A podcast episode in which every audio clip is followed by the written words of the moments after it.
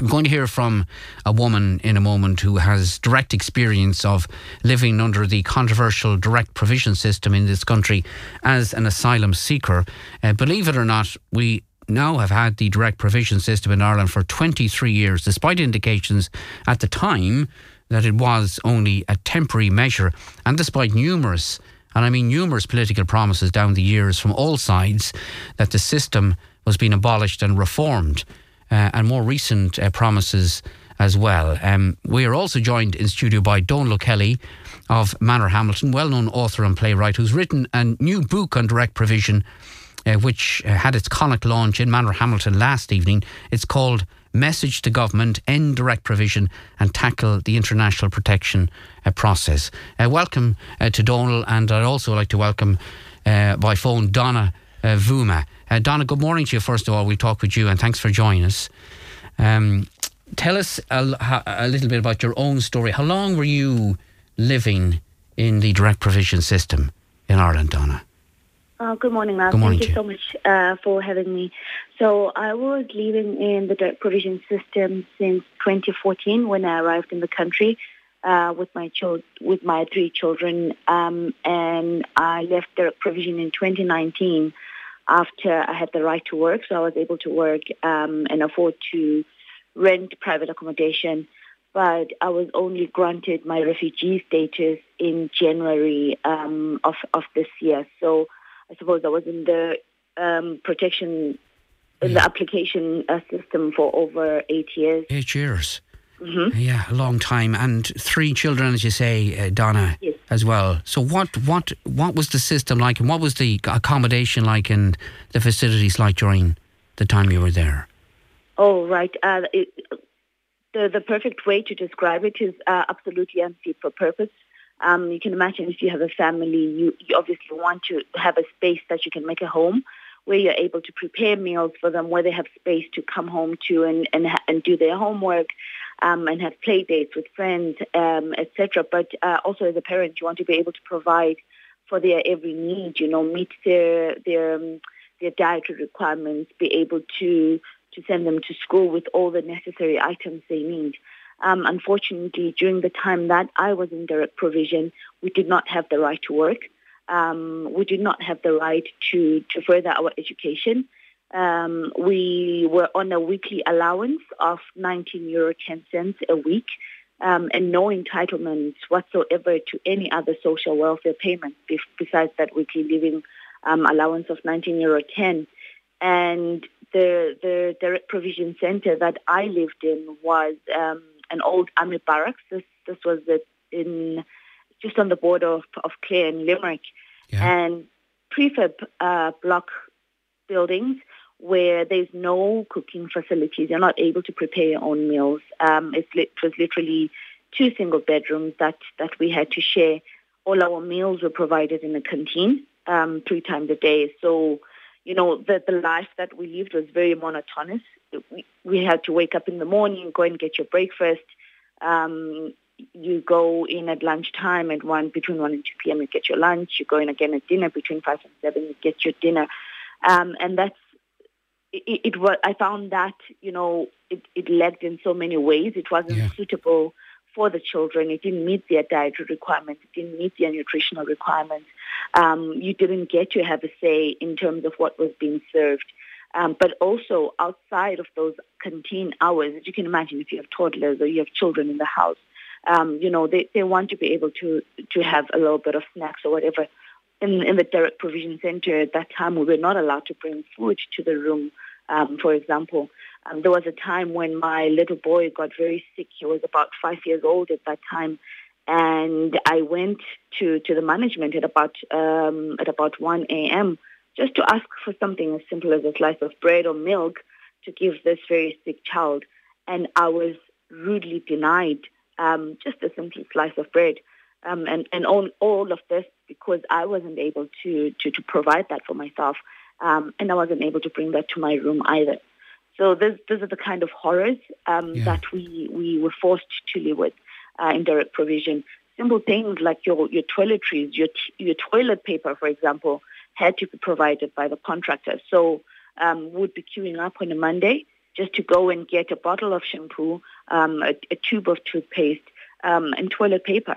If that runs out before the next supply on on the next Monday, then that's that's your problem. You have to find a way to make ends meet on that 19 euro 10 cents.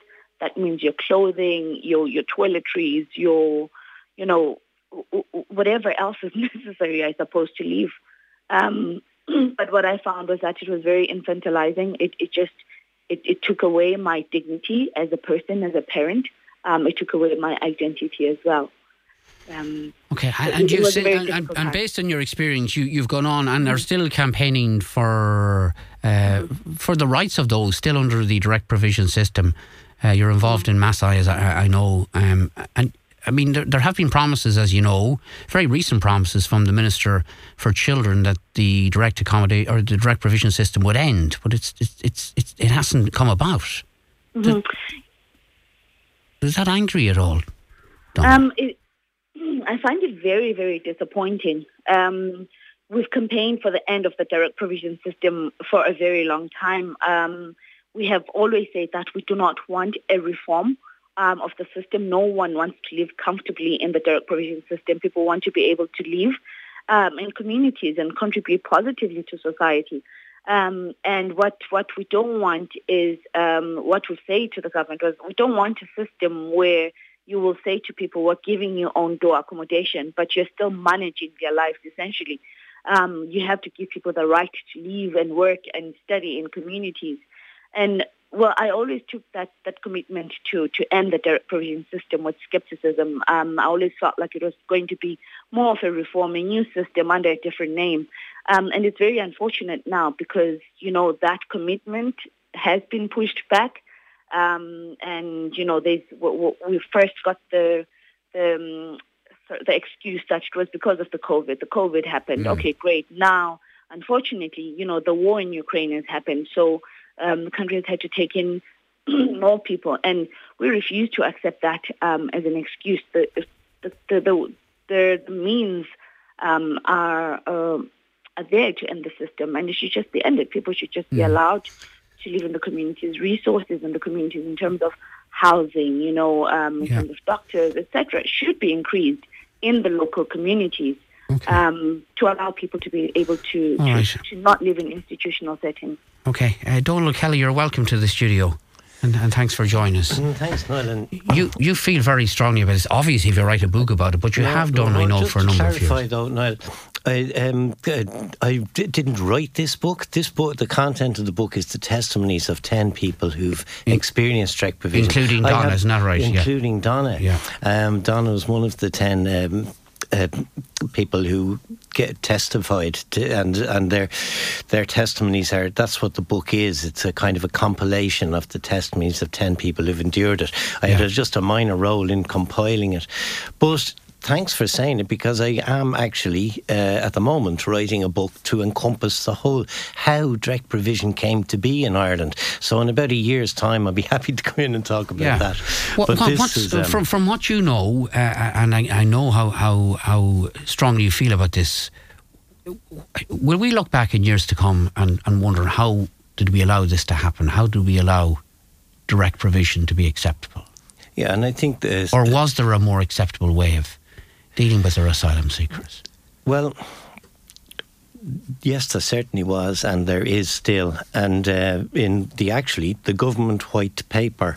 Um, based on the day report that they published in January 2021 was a big advance towards a much better way. Yeah. but uh, but now that seems to be shelved. It's put on ice. All the messages from government are reneging on that firm commitment yeah, because given. of the, the Russian invasion uh, as Donna said do you, do you, do you yes, accept that or not or? It, well there has always been an excuse. It was the Syrian war it's the Ukrainians coming. There's it, the bottom line is direct provision is inexcusable it always has been, and it still is. The um, the, it was brought in. The, it was first introduced the notion of it in May 1999, yeah. and that was the month that the government issued an apology for child abuse in industrial schools and reformatories over the previous decades, six, seven decades. It was. It's. I think it's. It's instructive that in this practically the same week of history one um, form of coercive confinement was consigned to the past and another form was introduced.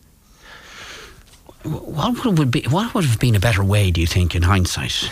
Well, the, the really, the, and you know, you you know, and already there'll be texts yeah. coming in saying we were good enough to facilitate the asylum seekers and to look after them and to uh, put a roof over their heads and feed them and so forth. There will always be that, but and it's to me it always feels like like it's like looking at life through the wrong end of the telescope. The point is, like the the even the day report, the government commissioned day report, which was the uh, which informed the the white paper on ending direct provision and reforming the international protection process, it um, it laid out in quite in good in detail what the requirements were for um, uh, people to be, if you like, equally accommodated within society. You've got to remember the right to work was only granted because the Supreme Court informed the government that they had behaved unconstitutionally for 17 years in executing that um, ban on the right to work for asylum seekers. Only one other country in the EU had a ban, and that was Lithuania. Yeah. And the when direct provision was introduced in 1999, one of the excuses given was, "Well, we got we got to be in step with uh, UK immigration procedures. But at the time, UK had brought in draconian immigration procedures and had introduced a series of immigration acts 1971, 1981, 1999 that were based on it being an imperialist colonial power that was trying to exclude its mm. the people who'd suffered under British colonialism. And why we would take on the same, an equal kind of measure, if you punitive measure to exclude people is uh, is kind of it, it it it needs to be examined. What kind of yeah. kind of um, societal insanity produced that? You know. Well, Donna was telling us there of situations where she had to queue along with her uh, young children queue up for shampoo and toilet paper. So is that is that indicative of? I mean, are, uh, is that the sort of experience you had you had found with the, the rest of the people you interviewed for yeah, this little book is is is is full of such a, such incidents, and that's just the day to day day to day accommodation procedures, if you like. There's, as well as that, there are big problems with the actual international protection process, and particularly the area of legal aid. Yeah. Um, you know, there's a, a, testimony in this book of somebody whose interview was seven hours long, and I've heard of others, uh, people as well, who've informed me their IPO International Protection Office interview goes on uh, for that length of time. They're just little small ex- uh, yeah. examples, you know and uh, it's all exclusion from the from third level education is a huge problem as well. Denial of people so that they, their whole lives are stalled for maybe four or five years, not on their account, but on account of uh, a lack of processing in the system and in our in our Irish state uh, system. You know, yeah. one person here in the book, uh, uh, her case was lost for three years. Uh, her, her, application form was lost and her life put on hold like for three years. There's an argument which you've heard, I'm sure, many, many times uh, down the years, and some are making that argument again this morning. It won't be uh, a strange one to you. And I'll just read out one of the messages we got from a person who rang in saying, Why keep running down a country that gives you shelter and food? There are so many Irish people out there who cannot afford to have breakfast, lunch, and dinner. They would be glad to be housed under a direct provision system. The hospital story you ran is far more important than giving so much coverage to people who run down the goodness of our country. Stop taking them in. What do you say to that, Donal? Uh, um, that, that we should look after our own first and foremost. Again, I, you've heard this many, many times before, as has Donna, I'm sure. I totally support people's uh, not only their right but their uh, duty to duty to protest against uh, housing shortage, uh, um, inadequacies in the health system. There's one group of people who are very definitely not responsible for that, and that's refugees. They are actually of the entire population but the people who are responsible are our elected representatives and I'm, I'll be there when the protests are when the housing protests are on when the protests about uh, funding the health funding healthcare properly mm. are, is on it's all linked There's it's it's completely insidious to try to uh, target a vulnerable sector of the community already as somehow to blame. Yeah. They are demonstrably the one section that cannot possibly be Okay. to blame for D- that. Don is still with us. Don, you get that, or do you get that, or you get that uh, um, suggestion or position put forward? I'm sure. What do you say Um, to yes. that? I've, I've heard I've heard a number of uh, of people say that, um, but I suppose what my my response is always the same, that um, no one should ever be institutionalized. No one should be um, forced to live in, in, in conditions such as those of direct provision, whether the person is homeless or not. Um, adequate housing should be provided by the state. But also another thing that we have to keep in mind is that seeking asylum is not a crime. It is a human right. It's a fundamental human right. Um, and people don't necessarily leave their homes unless something terrible is driving them away from their homes and from their home country.